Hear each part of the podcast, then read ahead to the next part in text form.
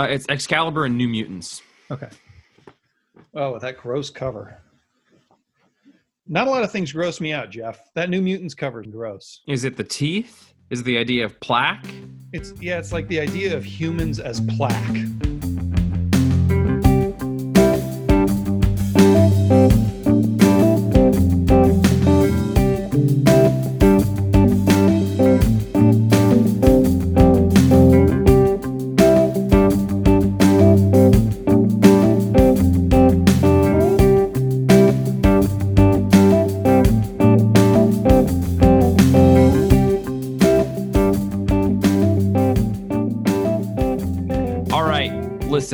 Django, what, you know what I feel you, good about? Uh, perfectly, welcome to a Perfectly Acceptable Podcast, episode one hundred eighty-three. It's a comic book podcast where every Tuesday we get all the comic books for our comic shop that we own, and uh, and then we bring those books to the comic shop and read them. That's it. We read them. We do that. and and here we are. It's Tuesday morning, and we've read them all. That's not it. That's not exactly how we do it. We pick them all up, then we bring them back to the shop and have our glorious new comic book Wednesday, and then roll we record a podcast after we roll around in them. I do say that a lot about it. That's weird. um, yeah, I did that. Thank you, everyone. I'm Jeff, and what has just happened has totally removed my ability to do the bit that I was going to come in hot with. So there we go. I'm Django, and I'm a bit ruiner. No, no, no, no. It's not your fault. It was I got in my way. Oh, you got in your way. I was going to say, like, hey, Django, you know, I finally did it. I'm finally here. Relaxed, you know, like I'm not worried about professionalism.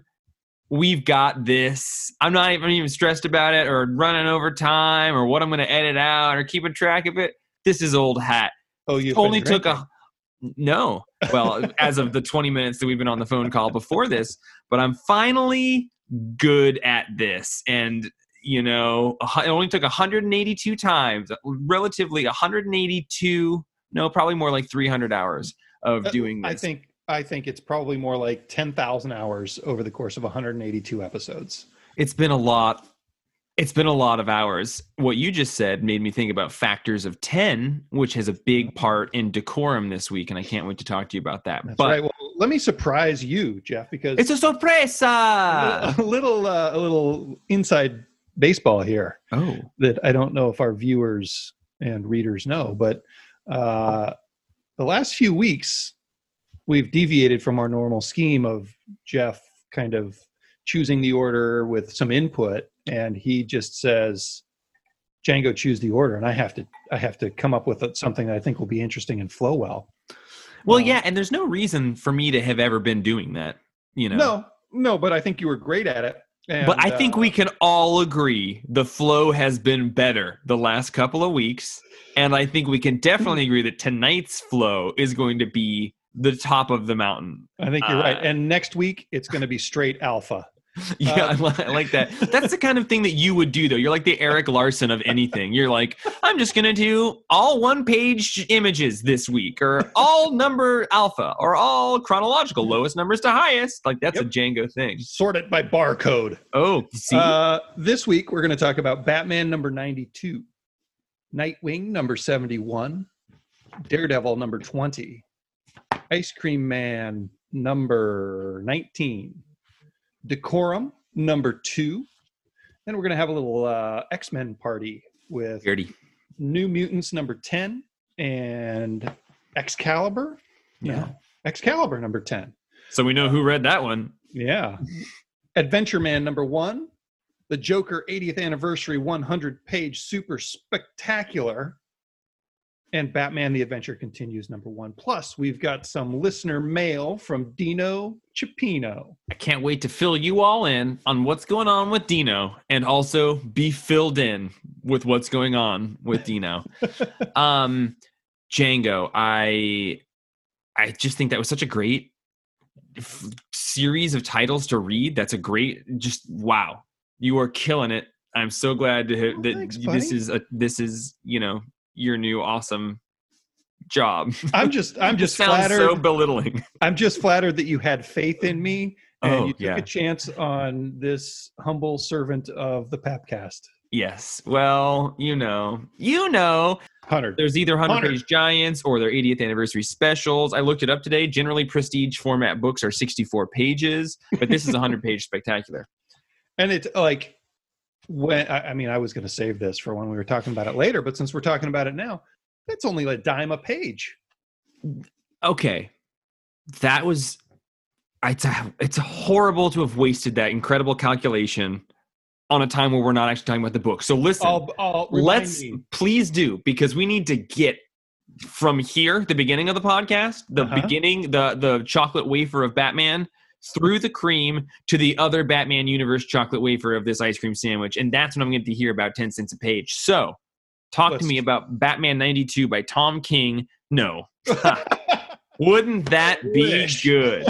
Uh, J- I actually thought that for a second that was what I was doing. Uh, James Tynion the fourth, Guillaume March, and Tomeu Morey. This is the issue that everyone was talking about before, you know, the pandemic hit. Everyone was like, when are we getting Batman ninety-two so we can see more than Punchline's jaw? I'm going to see her breasts pushed together so tightly. It looks like she was, what's the term? Uh, squeezed into it. Oh, poured, poured into in, her dress. Yeah. Poured into that outfit. um, it is ridiculous, but that's halfway through the book. It's definitely, I guess, where Batman has been heading for uh, since issue, what, eighty-five or so. Um, and I, I honestly, I don't get that excited for Punchline. Like, I, I think that it's a little bit. The, Are the, you serious? Yeah, buddy. Are you? Now ask me why I'm so serious. I'm. I mean, I, anyone who's not interested in Punchline, I don't really care why or why not for their seriousness natures. Um, I'm. I'm kind of astounded that you don't care about this totally rote, generic character with a terrible origin that they did the exact opposite of everything that made Wolverine good. Mm-hmm. And gave us her her first appearance on the same day as her origin, and everything that makes the Joker great, and and and and um but even though I don't I, I like, and I wouldn't say I hate Punchline or that I don't like what he's doing, I, I'm just completely ambivalent about uh her at this point. Maybe maybe that'll change, but what I do really like in this comic is um Guillaume March's art is spectacular, and he has almost two completely different styles that he's drawing in here. When when Batman is hanging out in the grit and the grime and the muck, and Riddler, Penguin, Deathstroke battles, and all all this like superhero, like stock superhero interactions, he's got this super cool sort of shadowy, like kind of what we've seen from him before, and then in, in this series. And then when we cut to Harley Quinn and Catwoman meeting up with Punchline, the art gets way softer and way sexier, and it's it's a really Glossier. interesting, yeah. Like, and and that's probably Tomeu Morey too, right? Like he's, I think that he's coloring the different scenes differently, but the just the transitions in art here gave it. gave it enough for me to like really respect the the craft in this issue. Yeah. Um, I also am very, very fond of this artist. Um, and he does have an art book that I have that's called like Cover Girls or something. And it is all more reflective of that style, but that is not the style he's generally mm-hmm. used in his interior artwork. I'm, yeah.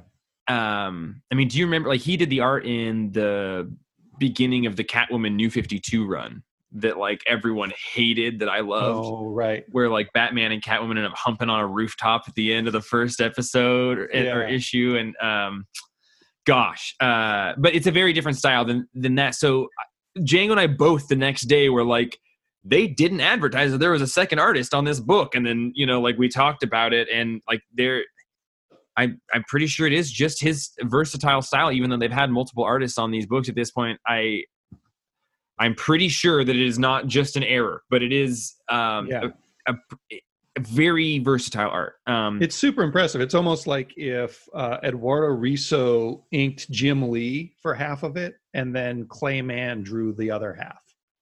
So story-wise, yeah, it's fine. like, I, I don't have any big complaints. I didn't feel like I wanted to stop reading it halfway through, which does sometimes happen to me when I'm reading um, James Tynion the fourth. Tynion's Batman specifically. Or anything him. Yeah. Yeah. I mean, I, I don't always feel compelled to finish. I don't think I've ever just thrown a comic aside because he's not a bad writer. He just not at all. Always keep me interested through, through a full issue. Um, and I, I think that, uh, I think he's doing some fairly interesting stuff here. I really like the interplay between the Riddler and Batman, where the Riddler has like walled off sections of Gotham and is um, giving Batman riddle crossword clues that Batman has to solve using the grid of the city that Riddler has set up. And Batman goes underground and is still able to keep the entire grid in his head and answer these riddles and chase down the Riddler at the same time. I, I thought that that and was awesome. Predict answers before Riddler even asks the question. I'm yes. I'm totally with you. That was my favorite part, and that was um, that I was like, all right, cool, Jimmy T I V. I I don't always love his execution of things, but I I, I like his grasp on Batman. Yeah, I, I yeah, think his big he, concepts are really good. Yeah, I, I totally agree, and he. He his strokes are very good, but the execution can oftentimes be difficult for me. Um, and an instance of that is, I mean, Punchline. We'll talk. It's hard to not talk about this one, as well as a little bit of the Joker issue that came out this week. That, now, who's real good at choosing the way that we read the books? Django. You're good, okay? You're a good you're a good man, and you do a good job at putting books in, and there's going to be a reason that that spot it, it is there at that anchor spot at the end, and it's going to we're going to love it, and it's going to make sense. But okay, so but maybe it's a little difficult to not talk about portions of it right now. That's more on me than it is about you, bud. You did a great job. We're really appreciative of this. You're doing great on your task. Oh, thanks. Thanks, mister. Here's can a I, nickel. Can I get a sawbuck next time? um, but it's weird that I liked the way Punchline was written and portrayed in this Batman issue, but she was written by Mikel, by Guillaume, sorry. She was written by James Tynion the fourth and drawn by Mikel Janín for a short part of the Joker issue. Mm-hmm. And I thought that that was very poorly written. And I thought that the way that she appeared, that's an artist I generally like, but I she didn't have, there's there's an amount of nuance that goes into her appearance here as portrayed by this artist. Um, like she's got like she's got pale makeup skin, and she there's just a lot more visual flair to the to her in this uh-huh. versus when we see her in full outfit in the Joker one shot. And it just leans on the like what's after the joke, the punchline, like this horrible sort of, you know, why is it written the way I look at how Maybe. clever this name is. Anyway, I, I I liked her in this quite a bit. Yeah, and we'll talk about that Joker one a little bit more, but maybe it's as simple as uh, this is a more evolved version of the character, because we don't really have a timeline for that Joker issue. And we're not really trying to do much character work with her right here, outside of like you have three pages with her, you know? So whereas the other thing they're trying to tell a story, telling a backstory thing, a forced characterization, whereas this one's a little bit more room to breathe. I like this quite a bit. I would give it... Um, I would give it an eight. I I have quite liked the James Tynion the fourth Batman stuff for the last like four issues. I think it started really rough, and I don't even know why some of those issues were the first issues. But since the designer has come in and what is going on with that, uh, I, I I'm excited to read this every week. I think I would give it a seven, but with the art as as interesting as it is, I, I'm going to go with an eight. I do have one quick complaint for you, and maybe this will be solved in the next issue or two, but on the last page, we see the designer, and he's hanging out in Bruce's year one library with the bell that Batman, that Bruce rings in order to save his life and bring Alfred to, to help him become Batman, like when he decides, I will be a bat. Mm-hmm. And I, I will... accept that the designer knows who Bruce is. I'll accept that he would put Alfred and Bruce's parents on the, the end table there to kind of tease Bruce. but I don't buy that someone else knows that Bruce rang that bell when he decided to become a bat. Okay, but would you buy that it is like Bruce to make sure that room stays never changing and is always that oh, chair yeah. with that bell there? There there are plenty of ways that he can write his way out of that. But if he doesn't, I'm going to be very disappointed. Yeah, I actually didn't even notice the bell. Um, so this Batman ninety-two is leading up to the Joker War. Yes. But that's not all that's leading up to the Joker War. Joker War starts in Batman number ninety-five, I believe. And we're getting all the ground kind of set right now in, in the Batman series, but also in Nightwing. Yeah. For example, Nightwing number seventy-one by Dan Jurgens and... Dan Jurgens and Ronan Cliquette. Ronan Cliquette and uh, Filardi on colors. Um, gosh, what do you think of this? So I've read the last couple of issues of Nightwing. Okay, and I haven't read Nightwing since like maybe three issues after he lost his memory and became yeah, Rick. That is exactly when I would have stopped reading it, and did stop reading it, and then checked back in a little bit ago because for some reason at like sixty-five or sixty-seven or something, it seemed like maybe he was going to get his memory back. Mm-hmm. Still hasn't. They've created this horrible mechanism that was teased in the previous issue of like someone... Like he had his, he lost his memories, and then someone pushed a bunch of incorrect memories into his brain. The Talons, like the mm-hmm. Court of the Owl. So he has a bunch of fake memories, but he knows he has fake memories. And then there's like these crystals that store memory or something.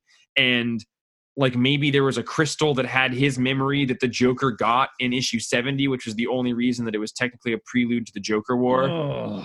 And now this one is still dealing with Rick Grayson trying to get back to being Dick Grayson, but it seems like maybe that will happen with the Joker unlocking his memories with these this crystal that he has. But instead, it seems like now he will be implanting fake memories into Nightwing as well. And whatever. We all love comics, so you just read the stuff that you don't care about. But like that is the the plot of the story arc right before this, like the bad guy planting fake memories in Nightwing to do a plot element that's been done in like every children's Saturday morning cartoon show, which is the good guy's sidekick gets brainwashed and is now the bad guy's sidekick and has to like get his memory back.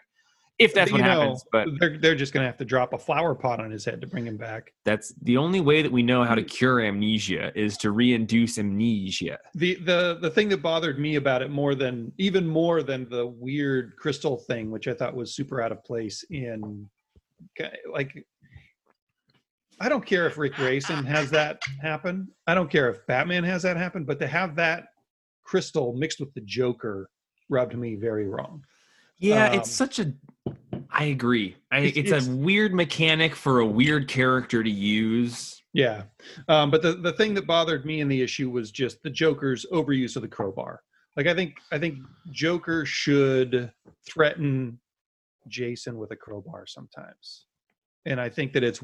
Like, the crowbar isn't Joker's weapon of choice. It's a thing that he used one time. And now writers seem to use that when they want to remind you... Like, when they want to remind you that he killed Robin, they throw a crowbar in his hands. And when they want to remind you that he um, did whatever happened to Barbara Gordon in The Killing Joke, they put him in a Hawaiian shirt and a hat and give him a camera. And I think that there are more subtle ways and maybe more skilled ways that you can evoke those same emotions and, and give the character the same weight without kind of leaning on those props as a crutch. I totally agree, and I just want to also then share that that story, Death in the Family, that the Joker killed Jason Todd with, mm-hmm. written by Jim Starlin, edited by the now late, great Denny O'Neil, who passed away just a couple days ago this week. R I P Like, just a couple days ago. I think one of the, like, all-time great Batman writers. Oh, yeah. And, and important people at D C Comics, and he did a short in the Joker issue, which...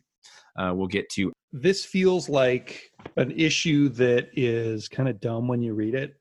And then in ten years, people are going to be talking about, remember that time that Dick had his memories messed up and, and the Joker had that memory crystal. And like, it feels like something that's going to eventually be kind of mythically cool in the canon. And people are going to know about it and, and then be bummed when they finally get around to finding a copy of it or, or getting an in-trade paperback. I hope that's the case, um, because outside of the Joker aspects, like, these issues have been very hard to get through when it's like the cops that are wearing Nick Rick's costumes, and uh, I, I give it a five. I give it whatever I said I gave it. I think you gave it a six. Sounds good. Okay.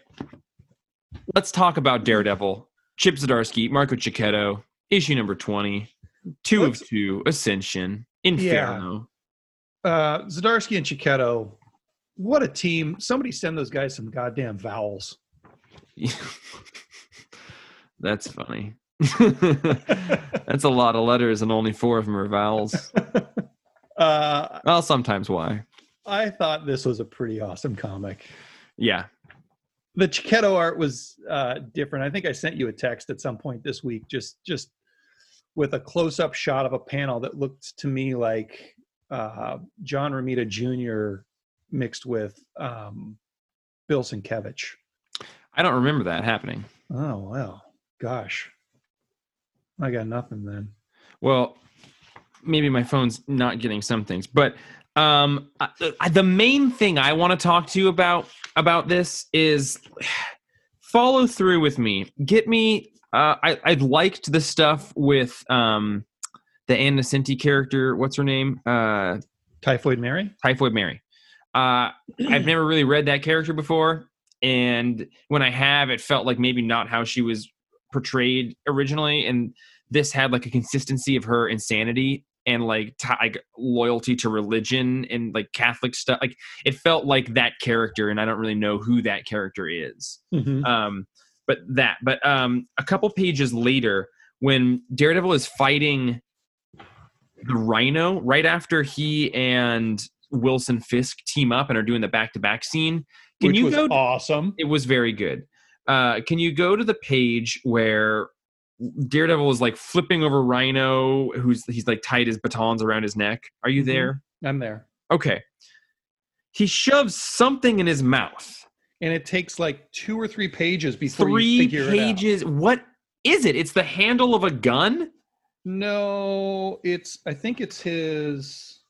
Oh, it's the handle of the sword that he broke a few pages, like a page before he shoves it in his mouth. It's a dagger that he took off of Crossbones. So one page before he puts it in his in the guy's mouth, he it gets shot and broken. Kicks a dude in a, in the head, and then he steals Crossbones' knife. Yeah, and then he uses the knife to deflect one of Bullseye's bullets. I just don't know why you would shove a handle of a knife in someone's mouth and then make sure that we see it and then pull it out three pages later. It's to incapacitate Rhino. Like he he he basically chokes Rhino out without having to be there.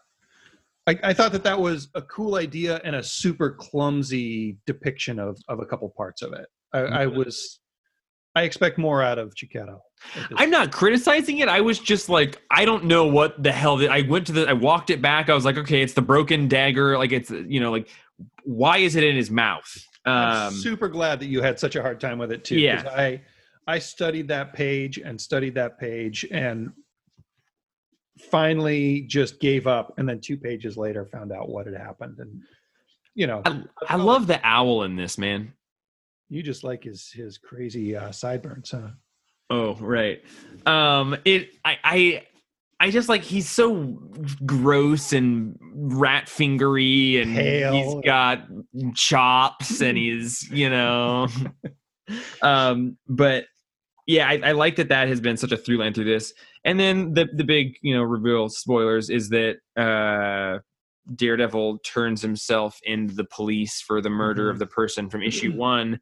And I was like, yeah, good. That is obviously what you needed to do. It, it, it both never clearly occurred to me as like, you need to go to the police right now. Right. And then as soon as it happened, I was like, oh yeah, well, right. That's the Naturally. hero's choice here is what that, well, that's the hero's kind choice. Of, but first he converted the cop who hated him. Right. In the very beginning. Right. So like, I think if he had done the the quote unquote right thing right out of the gate, he would have turned himself in right away.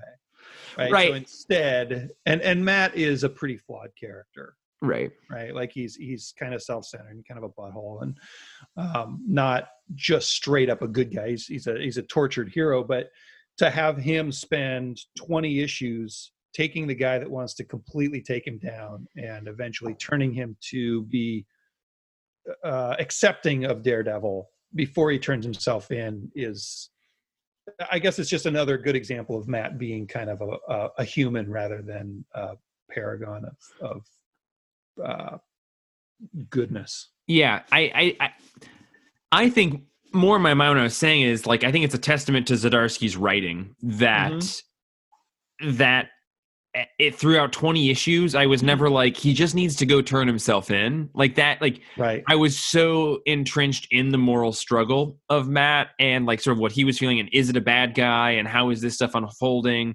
Um, that I feel like if it was a Superman book or something, you would have just been like, well, Superman would go turn himself in. But like right. the, the way that this story unfolded, the, the fact that it took twenty issues to do a thing that then felt like very, The, the logical, well-written choice, but then also congratulations for sort of obfuscating that for twenty issues, right? Yeah. And not making it the clear thing of just like, he needs to go do this. Like, it, I, I think, again, Zdarsky just continues to impress me as a writer. And I would give that, like, any time that it's Zdarsky and Chiquetto on that issue, or on, a, on an issue that I don't think I could do lower than an eight. Yeah, I would I would give this a seven and a half because I don't care well, that someone much can about, do lower than an eight. I don't care that much about a big battle scene in New York City. Like I agree. Like big over tough bad guys. I really liked Wilson and Matt teaming up back to back. I thought that was awesome. Um, but just I don't know. There there were a handful of things in here that were kind of ho hum ho hum for me. Um, that said, it was it was very well put together. You're very, very right. I I am always sort of impressed by the alchemy of those two characters, but I do think as an issue, I I, I am also like, I don't care about a giant battle scene. And I mm-hmm. guess, yeah. Well, listen, it would be a nine if it was something else. Yeah, or Fornias. Right? Dude, I heard a lot about Decorum number two from different folks before reading it. And each time that it was addressed, I sort of put off reading it further and further. So I ended up reading it today. Um, I'll bet you love this shit. I think it was quite a bit better than the first one. And I liked the first one quite a bit. And to say I loved this shit is exactly right. Yeah, that is exactly right. This was this was uh, a study in all of the things that I don't care that Hickman is studying. So uh, I think it was very well done, and I know, I knew you were going to love it. Yeah, but I I'm uninterested in a lot of what he's covering here. Surprise, well, surprise. I I did say in the first issue of this series that like I think that this is a. I, I would be interested to say exactly hear what exactly what I said, but it was something to the effect, I believe, of like I, I think that this will separate. Like I, I think this is a Hickman. If you're a Hickman fan, you'll like it. I do not think it is like his X-Men books, where like he also appeals to other people. I think that this is, as far as Hickman goes, I can feel people falling off of this book with each issue. Yeah, I would I would say that East of West feels like that also. Um, but knowing what you're getting into gives you a, uh, a different, or gives me a different perspective on, and, and a different thing to brace for. Yeah. I, I think East of West, I would say different because I think that that is a much more accessible work. Okay. I think that it is like, there are morality stories that you can identify with. There are protagonists of all sorts of different types you can latch on to. This one, I think there there is a protagonist, kind of, we're learning, but more than that, this is like a platter of ideas. Yeah. And, and Which Django, is what he does great. It sure is. You know what else he does great? Graphic design. Yep.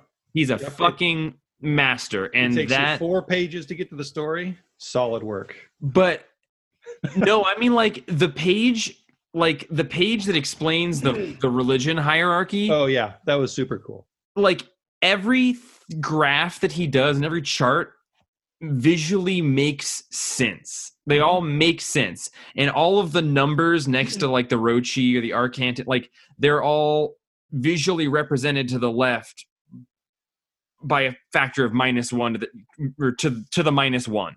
Right. Like um, those numbers are all accurately there represented mm. on that thing. I counted all of them. Interesting. Yeah. So like he actually has a working visual model for how this hierarchy of the Church of Singularity is working. Like, you know, there's fifty arcantons, but there's the five around that. And then there's like the the one archbishop, but there's actually ten. There's one hundred bishop inquisitors, but there's actually eighty-five drawn there, and then fifteen implied behind the circle before that. I and then t- to to that point further, there's the the stages of, you know, the resurrection cycle. And even the way that he chooses to visually put these circles and which ones connect, there's such a lot, like, I don't know. Maybe maybe it is just masturbatory because my brain works so similarly, or maybe I am self-grandizing because I think this is how my brain works, and and I think he does it so well, so it's just the best thing. But like, there's such a flow to these ideas, and they all make visual glyph sense, and they're how I think about things. And like, when you and I are talking, the reason I'm not making eye contact is because I'm staring off into the corner, making a sort of map of motivation and relationship. Uh. A hick map. I, I think this one is almost to the point of being like a caricature. It's almost like, all right, buddy. Like, I felt like he was laughing at himself while he was writing bits of this. Yeah. And, and then, like that, not even really to diminish it, but it felt like it felt a little bit meta, but too self-aware to tell you that it was meta. And I think I do kind of think he's there. Uh, I think he is self-aware, and he has this incredibly wry, sarcastic, self-flagellation, like, sense of humor. Um, right. One thing that I wanted to say is that I we're on record. I think he's probably my favorite writer. He and Grant Morrison. Um, so I love him, and I would Stop never the presses. I'm not trying to criticize him or poke any holes in him, but I don't think that he possesses the same skill at identifying artists to tell visual stories that like Rick Remender has. Like, mm-hmm. Huddleston's art is gorgeous to look at, but it falls into that category of like every page I want on my wall. And I, I think that it is maybe a little bit more difficult to discern a narrative from it. And it could be that, that the writing is intentionally doing that. But if I, as I was reading this, I was going going back through the, Hickman's work in my mind, and I don't usually think that he's paired up with someone that I think is incredible. They're all they're effective artists and good to look at, but I don't. That isn't a skill that I would advertise for him. Whereas like Rick Remender, I would say that guy finds artists who haven't done illustration in sequen- sequential fiction yet, and he just knows how to get the best work out of them. Right. And I don't know that Hickman's eye is trained that way. That's just me as an observation on the outside in. It could also be exactly what Hickman wants, you know, and he his uh, story aesthetic may line up perfectly for you, and his art aesthetic may not line up perfectly for you.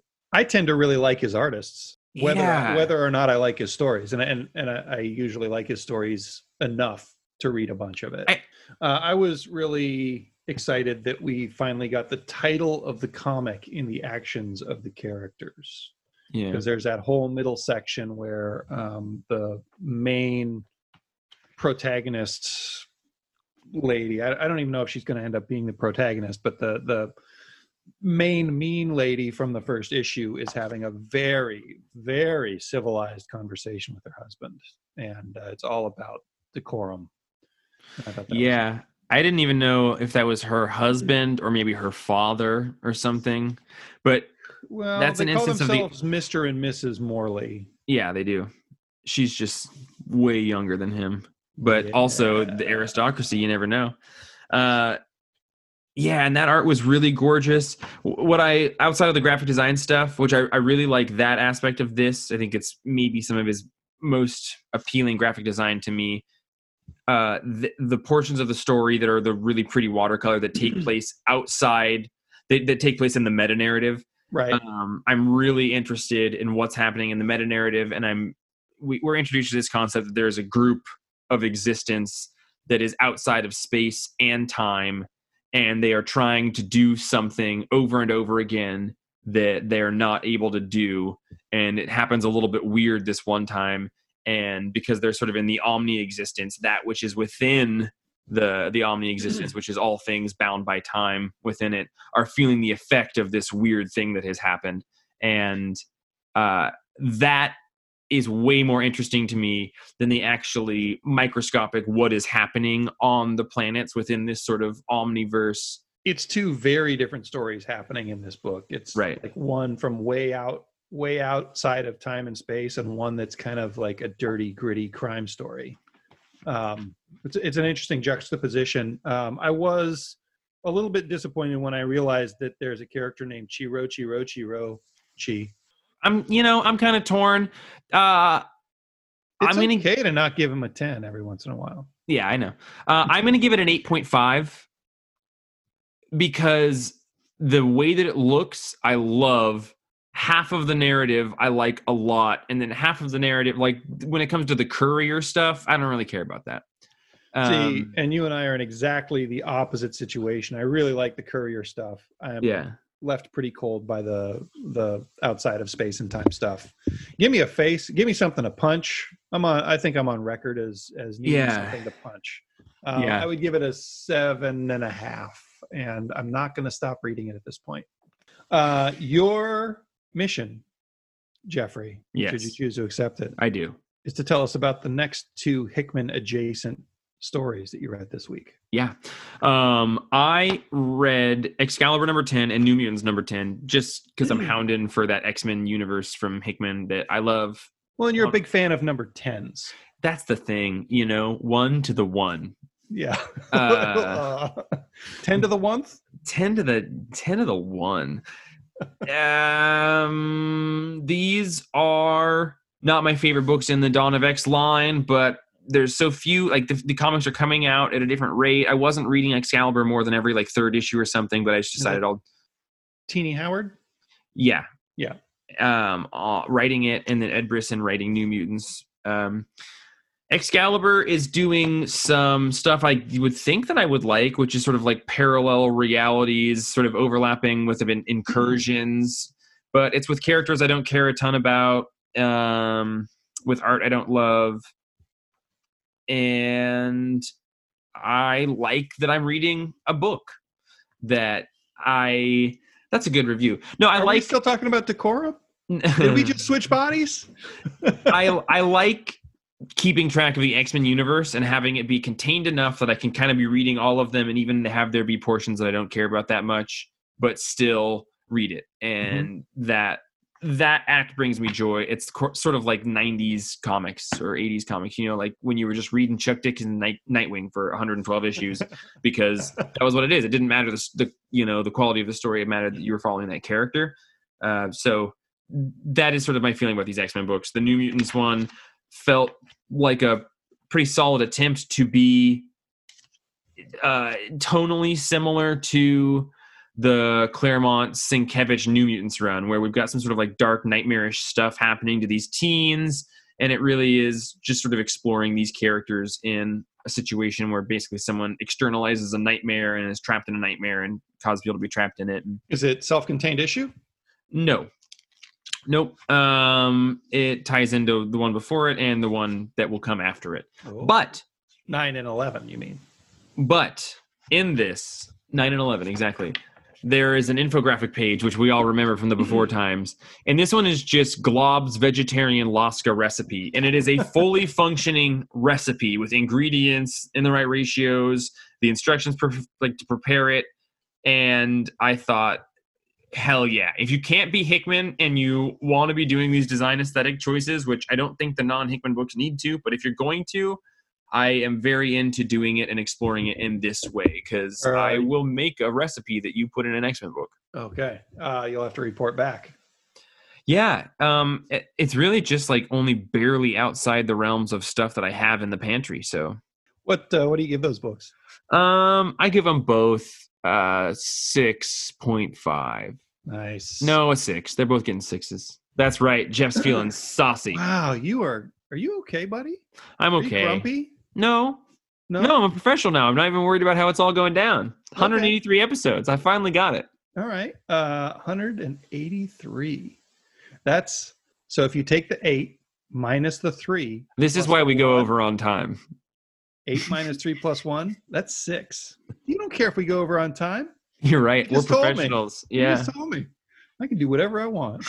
Religion. And oh, God. Have you ever heard a slow chant before? Dude, are you going to talk about Ice Cream Man, or are we going to talk about the Joker? Ice Cream Man number nineteen uh, by Martin Marazzo and uh, our our buddy, sorry, Maxwell Prince and Martin Marazzo. Um, this issue is set up like an instruction, like an instruction manual for how to become a ghost for part one, how to exist as a middle-aged man for part two, and how to uh, be an old man at age seventy-eight for part three. And, um, you know, these, these guys have done some messing around with the way to tell a comic book story in the past. They did the palindrome issue where you read it forwards right up to the middle and then it reverses and you read the whole thing backwards. Um, and that was super interesting. They did the one that was um, basically like a crossword puzzle of your life. That was super good. Neapolitan silent issue. The, yeah, the Neapolitan issue. Was Neo- Neapolitan wasn't silent, was it? It was. That was the one with the three timelines, yeah. Yeah, I just I just read it the other day. It's it's great. This one uh, follows a kid whose parents are just kind of boring and bored, and the kid's nine years old. He dresses up like a ghost, goes wandering around the town, um, and watches a dude jump off a uh, jump off of a bridge to his death. And he's pretty traumatized by that. And then it jumps to when he's thirty-nine years old and he's just kind of in a bummer life. His wife is obviously cheating on him, although it's not explicitly mentioned. It's just very clear that that's what's going on. He's just sort of unhappy. He thinks about jumping off his roof and he just doesn't have the, he doesn't even have the gumption to kill himself. And, and it's clear that that's like, he's super bummed out, but not just not able to, to really engage in life even enough to end his life. Um, and then it jumps to when he's an old man and it, it follows him through his death and, and a little bit of afterlife. And the whole thing, um, man, if you've ever felt like you wasted your life, this will get right under your skin and make you realize that you probably are. And everything is, everything is a bummer. And what are you even doing on earth? You just got Ice Cream uh, Manned. Yeah. Yeah. It's, it's what these guys do. Like they, I would say every four or five issues, and, and like, I don't feel like that. I feel pretty good about things, but every once in a while they can, they can like get under your skin with one panel or one word balloon and be like, are you sure everything's okay? Everything might be terrible. Are you sure that you're pretty satisfied? And fuck, they're just so good at it. Um, and a lot of the ones for me are just kind of confronting getting older and, you know, like, are you doing the best things with your life? And is is everything going the way that it should? Django. It is. And also, fuck you, comic, for making me question that. It's it's excellent. I give it a fucking ten. Good God, that's good to hear. I haven't read it yet this week. I, I have to approach Ice Cream Man issues with a whole new level of caution. um, because, yes, Django, what you were just saying, that is the heart of an anxiety attack for me, which is like when you are you have a bad thought and you're like, oh, that's nothing. And then you go, are you sure? Like, but what if it's not nothing? And and then it is the inability. It's like a magnetic ball where it's like, oh, you bounce it back and then it comes back on. Wait, are you sure? And at some point you start to be like, I'm not sure. Like yeah. The fact that I've asked if I'm sure this many times means I'm clearly not sure. And hmm. um, I don't just casually get in that goddamn car anymore because I, if I, it, those things, one leads to another. If you're not sure about something over and over again, thirty minutes later, you're not going to be sure about something else way worse. And that is an existential hole, Django. And I don't want to see you get there and be like me wearing the scars of what happens when you let it actually attack you. Well, yeah, I am blessed with an overinflated ego that doesn't let Ice Cream Man get under my skin for much longer than the time it takes me to read it. And also, I'm a fast reader. Yeah. Hey, did you read Adventure Man? No, no, I didn't. I, I did. forgot about Adventure Man. I, I was Adventure ready to move into the Joker. Tell me oh, about Adventure Man. Jeff. No was it Joker good? yet. Adventure Man by Matt Fraction and Terry Dodson with inks by Rachel Dodson. Um, I guess Terry did the colors also. It's pretty good. Oh, by all means then, please. It's Let's spend some time good. in the space. Um, I, I'm a huge fan of... Are there parts that you liked? Yeah. Yeah. No, there, there are parts that I liked. I'm a big fan of pulp characters. And this is basically um, a woman from a huge family of overachievers and her son. And she reads her son these uh, stories for bedtime. And her kid's a little t- older than I would expect for the mom to be still be reading him stories. But um, she reads him stories of this pulp hero named Adventure Man, who's clearly based on Doc Savage quite a bit. And um, she runs a bookstore, obviously, because that's like the lowest of the overachieving family. Fuck you, Matt Fraction. It's also classically um, pulp. You know, yeah, everyone owns a bookstore. Classic pulp. The the lazy schlub has the bookstore. And, uh, I mean, basically the... Wait the, a minute. We have a bookstore. Yeah, yeah. What are they Matt, saying? Matt, you owe us an interview now. We sell your books, Matt. And then we talk about them online, and they make us feel bad about ourselves. Um... She's in a world that has, like, you know, blimps up in the sky and cool cars. And um, it's clear that she's going to end up chasing down some of the characters from this book that she's been reading to her kid. And in the end, there's a big write-up about how much Matt um, likes old pulp characters. And I don't think he mentions the Shadow once, which I, I was a little bit disappointed in. What but fucking travesty. Um, it's definitely got that kind of adventure-y feel. I think that the like the surface level gag is that it's called Adventure Man, but it's about a woman. Uh, she's chasing down this artifact from the Adventure Man's uh, books that she reads to her kid. Um, I think it's a pretty good setup. I think that it's um, I'm glad that it was as many pages as it is. It's it's like a double-sized comic. It feels a lot like a Mark Miller book to me. Hmm. Um, and that might just be the art, but I think it's also the pace of the story and just kind of the, I don't know, kind of the cinematic quality to the whole thing. You you could see this being a T V show or a movie, you know, before issue one even gets printed. Uh, so I, I would give it a seven and a half. I think that anybody who likes pulp stuff even a little bit would dig it. I think anybody that likes, uh, you know, plucky lady Indiana Jones kind of stories Uh, will get a lot out of it. And, you know, Matt Fraction's a pretty solid writer. So uh, I don't have any any actual complaints. I even like the like the Dodson art pretty well. It it told the story. You take that back. No, I won't. I won't. You take I, that back. I have no problem with the Dodsons, mister. You take that back. I won't. Well, listen, let's talk about the Joker eightieth anniversary one hundred page super spectacular written Sit by down, Scott everybody. Snyder, We're James doing Tynion all of them. the fourth, Gary Whitta and Greg Miller, Denny O'Neil, Peter J. Tomasi, Paul Dini, Tom Taylor, Eduardo Medeiros, and Rafael Albuquerque, Tony S. Daniel, Brian Azzarello, with art by Jock, Mikel Janín, Dan Moore.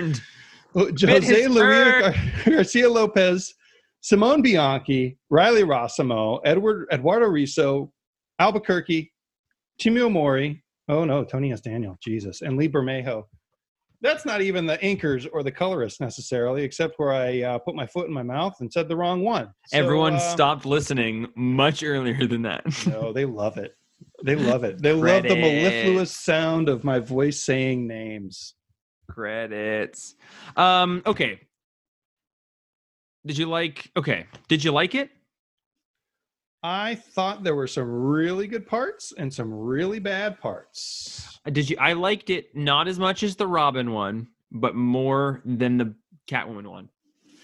Um, gosh, I think I liked it more than Robin and less than Catwoman. Mm-hmm. There, there was not a single story in here that I I read and said "fuck yeah," and there were two, I think, in in the Catwoman one, and I was pretty lukewarm on Robin.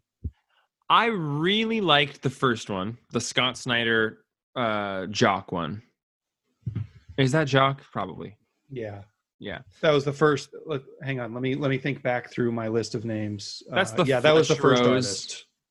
Yeah, and uh, I really liked that one. That was like a witches style Scott Snyder story or the, you know, the Black Mirror style Scott Snyder. Uh, yeah. I, I think his writing works way better as like horror experiments than it does, you know, these long runs. And I think that is a perfect example of it. You know, sort of that classic Scott Snyder, here's a spooky story root, rooting back to my youth, how I've dealt with it. And now I spin it all on its axis at the very end. Um, yeah, he's got a he's got a bit, and it works. I like it a lot. And I knew without looking at credits or anything, I knew three pages in, I was like, "Oh, this is a Scott Snyder story." Maybe right. I didn't hadn't even looked at the credits, and I knew. Yeah, and the the I mean, it's a trope at this point with the Joker hiding under somebody's bed for days and days. Uh, that Scott Snyder started in The Death in the Family, because Joker had been hiding under Gordon's bed um, right before or right after he skinned his face. Um, and I, it is so scary. It's so scary. It's so scary. I, yeah. I think it's a, it's a really interesting way to show the patience of the Joker. Yeah. For something, uh, for somebody who's so prolific at murder, to have him hide under somebody's bed for days and days is an interesting character development. I think the other great thing about this is that it does mm. kind of going back to that Wolverine idea.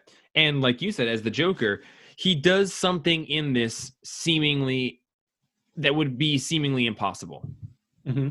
And we don't know how, which is this flesh rose, the yeah. this hide rose that if you haven't read it, you should read it. It is worth reading.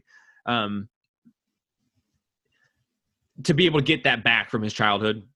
Yeah. Be impossible, but it's the Joker. So we don't necessarily make a mechanic for it being re- believable or anything. It's just, it happens. Um, well, it's like the designer knowing that Bruce has that bell in, in Batman ninety-two.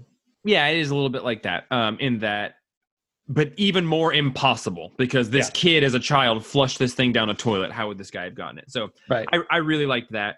The, I think the second story is worth mentioning. It was written by James Tynion the fourth and Mikel Janín, like we had mentioned. Um, you were going to bring it back. Powers of ten, ten, well, it's, ten cents an issue, ten cents a page. ten cents a page. This there this book is only ten cents a page. And there if we you, go. If you look at it from that perspective, that's a screaming deal. For some of I'd it, yeah. A, I would pay a dime to read any of these pages. Yeah, that's true. I would. That's true. I would go like if up, I was up. in a Nickelodeon, I'd pay two nickels to read any one of these pages. I think that Mikel Janín is an awesome artist. I just think that his like grasp of we get the Punchline origin in this one, and she's just a huge fangirl for the Joker, and she's seemingly at college. She's at Snyder College. Very clever. Um, and getting tired of that. Yeah. Um, someone else did it in this one, or maybe. It's in run. Every fucking comic book. It is. Every single Batman comic references a creator. Right. Um, Mikel Janin's grasp of this character is much more like a nerdy college student than it is the character that we're to believe Punchline is. I think that while it is nice to capitalize on the interest in the character right now, that I do fully believe will be non-existent a year from now. Um, but I think that it does a disservice to that character to give all of the information about her up front, because we're getting instances of the character that are less interesting or instances of the character where, you know, the character of Punchline isn't there. It's more just like this flawed college student. And I think that it would be better from a writing perspective to give us who we believe this person should be and then learn who they are. It, it takes a lot of the wind out of the sails, I think. Well, okay. So yes, this is kind of an origin, but we still don't know why the Joker has this hold over her. We don't know why she decided it, like she didn't just throw this outfit together and she didn't decide like just decide to kill her Dean.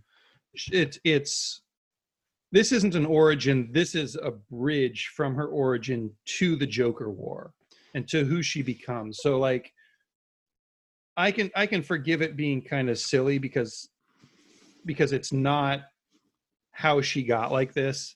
It's one of the first things that she does when she is like this, if that makes sense. And I, I don't know that that forgives it. Um, the next story, I think the standout bit for me was just Dan Mora's uh, like bureaucrat Joker I didn't like the story that much, but the drawing I thought was really cool. I didn't read that one.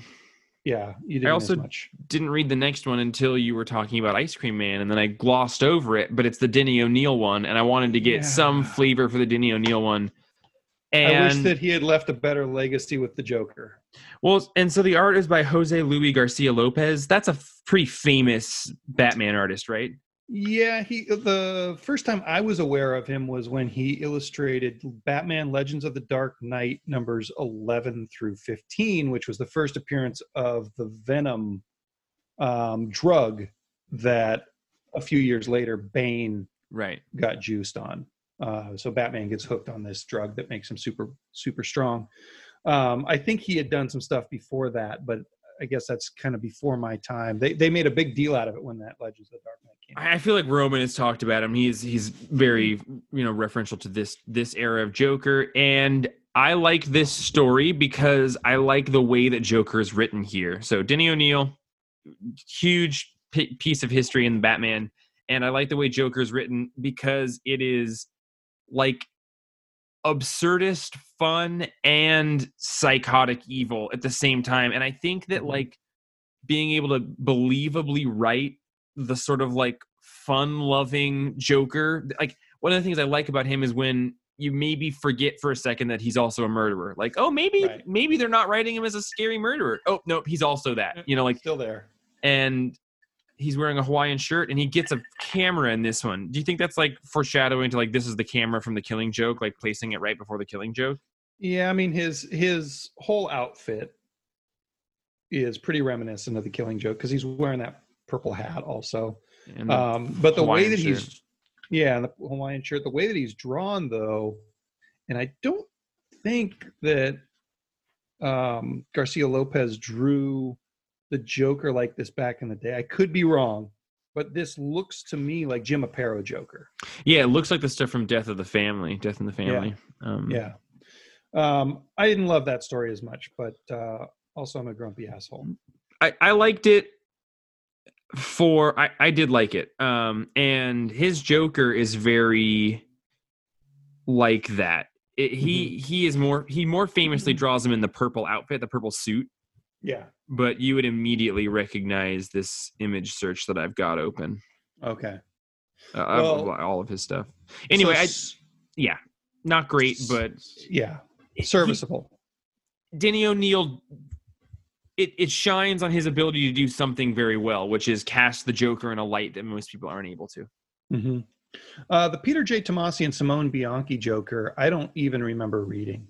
It's more just a meditation on the eternal struggle of Batman and Joker. So it's like a weird, almost poem narration that's being read over a bunch of random shots of the Joker fighting Batman through various costumes, including a Dark Knight Returns reference. Yeah, which it, Jeff wouldn't wouldn't probably catch.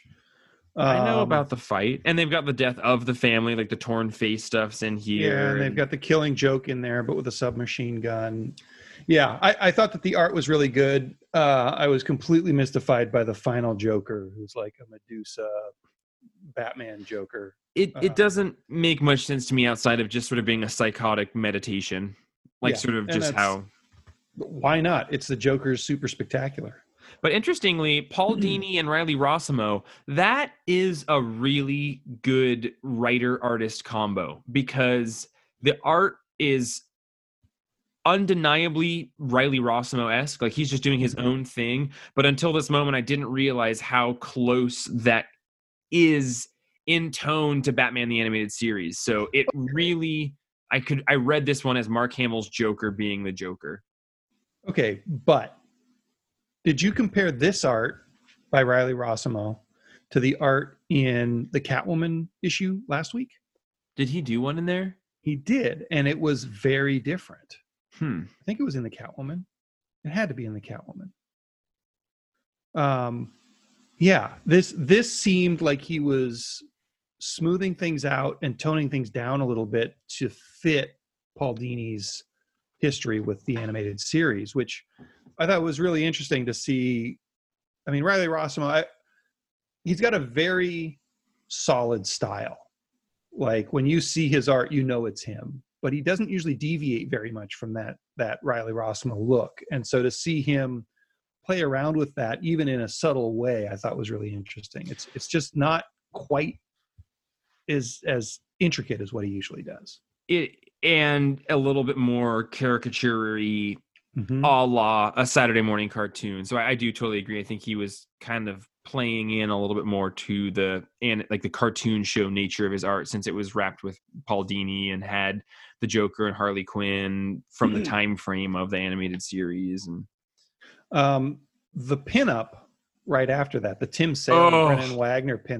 I, I feel really shit. good because friend of the show Ryan Russell, who I love, uh, we were talking and and he. I didn't see that pinup, and he was talking about how gorgeous the Tim Sale art is, and I thought he was talking about the uh, Eduardo Risso one. I was like, "Oh, that's actually Eduardo Risso." Uh, oh. And then I and then I saw yesterday this Tim Sale art. So I'm sorry, Ryan, but yeah, that that piece of art, while only being a single shot and not a full interior issue, is so good, and it made me think about what you were talking about, how like Tim Sale is sort of being more exploratory in a style right now. Like he's, he is mm-hmm. doing a, a style, and I don't think I've seen it work this well as this one shot in any of the art that he's done in the last couple of years. But this is really like a combination of that newer Batman cover stuff with Long Halloween. Selfishly, I'm hoping that uh, this is just the beginning of his stuff interesting me as much as this does, because then that would totally vindicate what I said one week ago. It is an incredible and, single issue, like, or sorry, single page image. Um, and so now consider this. What if John Romita Junior is on a similar path? Because like a lot of the Tim Sale stuff that we've seen in the last three or four years has not been of, for me, has not been of the caliber of his earlier work or this. And same thing with J R J R. So yeah, what and, I'm hoping is that they're like, he's, he's messing around until he finds something really cool. Yeah, and like, yeah, I um, lots of people have talked about how different artists, you know, do that. Like Darwin Cook, notoriously, um, even towards the latter half of the New Frontier, kind of had modified his artistic style so it allowed him to have a, a larger output, mm-hmm. skim down on some of the more labor-intensive stuff, but not stuff that really added to the art significantly. Right. So I do think all artists do that, and I think that I really respect artists, even in their sixties, seventies, and eighties, like modifying their style to make it work. And then I'm reminded of that cartoonist kayfabe Howard Chaykin interview where someone is criticizing Neil Adams, and he's like, well, yeah, like his writing is bizarre, but like, look look at the art. He's like seventy-five. Like, right. Fuck you that you could ever be this good at art when you're seventy-five. Like, fuck fuck you for you you don't you don't get to say that. And yeah. I think that's a really good point. Like, yeah, Neil Adams, uh, Tim Sale, that there's a, this whole school of artists who probably are so aware of what they're doing. I can't just assume that they're getting old and then getting bad. Like, I think that it's probably an awareness of style, an economy of style, an economy of line, or, or, shadow, or just or, wanting to do something different. Like musicians do this all the time. Yeah. You can't listen to four Tom Waits albums in a row and and not think that he's creating something new at some point. Um, do you, was your favorite book in here the Tom Taylor one, the next one, the Eduardo Risso, gosh, Tom Taylor one? It was one? so good. It was um, so good. It was my, tied for my favorite with the Scott Snyder one. And like Eduardo Risso is such a good artist. Yeah, he he made a hundred bullets readable. Um, sorry, Brian Azzarello, um, but like I read all of a hundred bullets because the art was so great, and and and the story kind of ebbed and flowed. This was this was a really good story, and like Tom Taylor just knows how to take a kid and get under your skin and make you feel feelings. Um, yeah, this I I think this was my favorite. The artistic pairing is great. Like the Risso stuff is amazing, but again, like Tom Taylor is an a, an incredible writer. I think he's one of the like mm-hmm. most exciting newer comic writer voices. Yeah. Um, even though he's been around for a while, but th- you know, in the last like two years, he's really leveled up. And well, and Risso is just so consistent. Yeah. Like exactly the opposite of what we were just talking about. That guy's art has been fucking solid and not very different since the beginning. Uh, and then the, Lee, the the Azzarello and Lee Bermejo, I thought that the art was super cool. It reminded me of old Dick Sprang, but with better colors, um, especially with the way that they used halftone dots and and uh, zipatone kind of patterns. Pretty um, different from Libermejo's normal work. Like yeah, but still very like, different. Nearly identifiable. I don't think I could have told you it was him if you surprised me with that art, but knowing it's him, I can tell. It's also, um, it ties into One Flew Over the Cuckoo's Nest in a lot of ways. Like the nurse is definitely Nurse Ratched. Um, uh, listen, I read a damaged copy of Batman: The Adventure Continues this week um, by Alan Burnett and Paul Dini, Ty Templeton, and colored by Monica Cabina. Um, So I think that one thing that sets me apart from you and Justin, and I think even Roman, yeah, is a that a lot of people. I never watched the Batman animated show. It was, or the Batman Adventures. It was a little bit like it was out when I was solidly entering high school, and that was not a cool thing to go home and watch cartoons. So I always liked the Art Deco look of it, um, but I I've never sat down to watch it, and I. This last week, I, I think I found the Mask of the Phantasm on some service, and I I have all of it on Blu-ray. I don't know if I even have a Blu-ray player, buddy. Um, but I want to watch that. I would like to watch some of the the Batman Adventures. I read this one, and I thought it was a pretty good Batman story. I really liked the twist with Superman. Um, I never really care about Lex Luthor or Brainiac, who are main characters in here, and I, um, they're not deal breakers. They're just not deal makers for me. I don't care about Lex Luthor unless it's Lex Luthor from Smallville. Okay. Did you ever watch Smallville? Nope. That Lex Luthor is an incredibly well-written and acted character. And then mm-hmm. I love the Batman the Animated Series, Lex Luthor, or or Superman okay. Adventures, actually. But um, he's just written as this, like... very strong, capable, uber male, but above all, he seems like an effective businessman, but he doesn't have any of the shortcomings that seem to be presented in comic books. It's, right. I guess it's it's it's probably closest to the, the Lex Luthor from Grant Morrison's All-Star Superman. Um, okay. But anyway, yeah, I love him in this issue. I So this, so correct me if I'm wrong, but this collected the first two digital shorts. Did it end at the cliffhanger for Deathstroke showing up?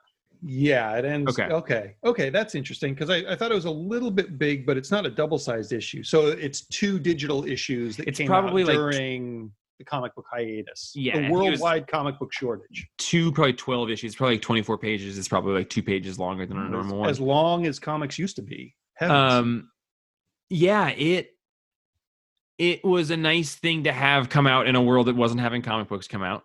Mm-hmm. To read digitally. I do want to reread it physically. Adventure Continues gets uh, seven and a half from me. I'm going to give it a seven point five two. Uh, uh, yeah, I, I totally agree. I think that's good. It's um, Jeff, we haven't... Django, it's time for my favorite part of the podcast, buddy. Oh, time to relax. Time you to just, put your oh. hair down. Put your feet up. Have Go you had fuck a... yourself. I don't have any hair, Jeff. Oh, sorry. Yep, sorry. You know, like an expression. L'Oreal Kids. We're worth oh. it, too. Um, now oh. we're gonna just okay. I'll put my hair down. Yeah, exactly. It's just time to fucking relax and have a sip or pour yourself a glass. This is all very fun. Um, well, listen, Dino wrote to us. You want to read it, or you want me to read it? I'm trying to pull it up in the emails, but I don't know where it is. Well, Dino says, "Oh, there it is. It's from Solo oh. Luck." Just a second. There's a whole thing. Now that it's just a bunch of now that like the work is over, the day is done. Do you feel that? Oh, the sun's gosh. at our back. It's setting. And we can now, we've we've spent the day harvesting the food, preparing the fire, making sure we have the meals. Now it is just the job of the human to dance and celebrate the, the turning of another day around the campfire. So, hi, mm. Jeff, Roman, and Django. Thanks for continuing. Hi, I'm not high. None of us are. Thanks for continuing the podcast episodes. Hope everyone is doing great, exclamation mark. Dino, I miss you more than I can say. A few questions back. Jeff, your Phil puns were awesome. Don't remember them. I just feared that Phil be blood if I attempted to add to them. I just feared there Phil be blood. Nice. There Phil be blood. Yeah, I love that movie. Um, Dino, I love a pun that I have to work for. I hope that means that you've been listening to these. I know that your subscription list has gone down, as a lot of people's have in this time of just financial uncertainty, life uncertainty. You drive an inordinate amount of time to come up to the comic shop to pick up your comic books. It's an amazing thing. Um, I'm humbled at the idea that you would still be listening to this. As for the correct pronunciation of, oh, you listened. You listened to last week's episode. Um, as for the correct pronunciation of Dina or Dina, it is pronounced Black Canary. I seriously do have a question for you guys. But first, did you hear Peter Quill change his name for the in-home quarantine? He now goes by Starboard. Oh, oh man, I miss you. I miss all of I miss all of the people that come into the store. Um, but Dino, you are just a unique voice in the world, and it's great that you exist. So same with Fiel. Okay, with that in mind, what comic book character of any publisher would you want to be quarantined with? Well, it's going to be Black Canary now. Um, now that I've read that issue, because she wouldn't have to settle for a bunch of pool playing bros here. I have five stuffed bears. That's, you want to be quarantined with five stuffed bears and a cat and your girlfriend and another cat? I thought this is a fictional world where it was just me and Black Canary. Oh, and no Barry. Well, I want to be quarantined with Phil and Dino. Okay, that would be great. Okay, okay, okay, okay, okay, okay, okay. Which character would I want to be quarantined with? For Justin some Casado. Okay. Bill Forgetti. Okay, comic book character. You. Oh, did jerky. He say that? He said. I guess Bill Forgetti's a real. Which guy. Comic book character of any publisher? It would be so shitty to be stuck at home with the the Shadow. I know. He would just be grumpy, big nose and, around. And think about how old the like three socially acceptable jokes that he would have would be. Like he would disappear and he would say like, pull my finger. And then he would disappear and apparate to, on your other side or something. And that oh. guy, that guy and Chinese people, he's just, it, it, they don't get along. He hates it, them. Does he really? Like I imagine that book Chinatown came was- out. Always the bad guy in those books. Yeah, it came out in a time where racial prejudice was even more on the forefront of fiction. Absolutely. Um, so do you have an answer for that? For some reason, Hawkeye feels like he would be most, hmm. you know, or Airboy. You know, one of those two guys in Airboy seems like they would quarantine real nice with Jeff. the uh, the four-issue James Robinson. Yeah. What's the art in that? Do you remember um, how much we loved that book and had the, all the overly large penises they were drawn? And I don't feel like well, because the, the the writer and the artist were characters and they were right. running around, and the artist's penis was way bigger than the writer's penis, which I thought was a very good little joke. It was Greg Hinkle. Yeah. What have they done since then? I mean, I all, all of my heroes that I would want to go on an adventure with would be intolerable after about three days of running away from Nazis. You know, that's why like, my my brain goes to like the Hawkeyes and the the Airboy yeah. creators, because they're hanging out and smoking weed. Like imagine imagine Roman's first response would be Plastic Man, right? Maybe. Think about how horrible it would be to hang out with Plastic Man. I. Yes, I sorry. So my brain, I think Miles Morales and I mm-hmm. would chill pretty well. Mm-hmm. Um, I think, you know, we're both of a similar age and we like video games and, you know, art and hanging out with other teens. I'm a teen. I got it. I, I know who it is. For you or for me? For me. Oh, who? Cassidy from Preacher. Oh, yeah, that's pretty good. We would need some a lot of liquor coming into the house, um, so we would have to order liquor. No, and eat the delivery person. The beautiful, yeah. So I was going to say the beautiful thing about the two of you needing to be stuck together is that you would be like, I've got to create a system for you to be able to act like get blood through all of this, and then you would just spend two weeks creating this system, and then you'd be two weeks into the cri- you know the crisis, and everyone else would still be on day one because yeah. you're like. You know, he has this inherent uh, task of problem solving for you. Okay, can I, do you, okay, so outside of like quarantine, I'm kind of viewing this question as like, what what, what comic character you want to be friends with the most? Mm. I would really like to be friends with the kids from Lock and Key. That's your pick? No, That's... but... Uh, I no, mean, I but I just like said those words. I don't know, man. You're putting me on the fucking spot. I don't have I'm any saying, comics near me. I'm, I know. I'm uh, picturing Dick, my bookshelf. Dick, Dick, Dick, Dick, Dick Grayson. That is a quote from a conversation with a customer earlier in the week. Um, yeah, I don't know. I don't know. Punchline. I want to be quarantined with Punchline so I can find out what her origin is. And I'm Jeff, and we'll see you next week because that's yeah. Django's soundbite forever. Oh. I'm Django. Oh, God. Who do these people think that you are? Who do you think know. that you are? Let's I get existential. I, I know let's go who back I to that am. Ice Cream Man issue and let's talk about what oh, if. God. What if? Are we done? No. Oh, um, fuck. Hey, everybody. Thanks for tuning in for episode one eighty-three. Um, Django, is there any housekeeping we got to do before we get out of here? Well, we do a weekly book club.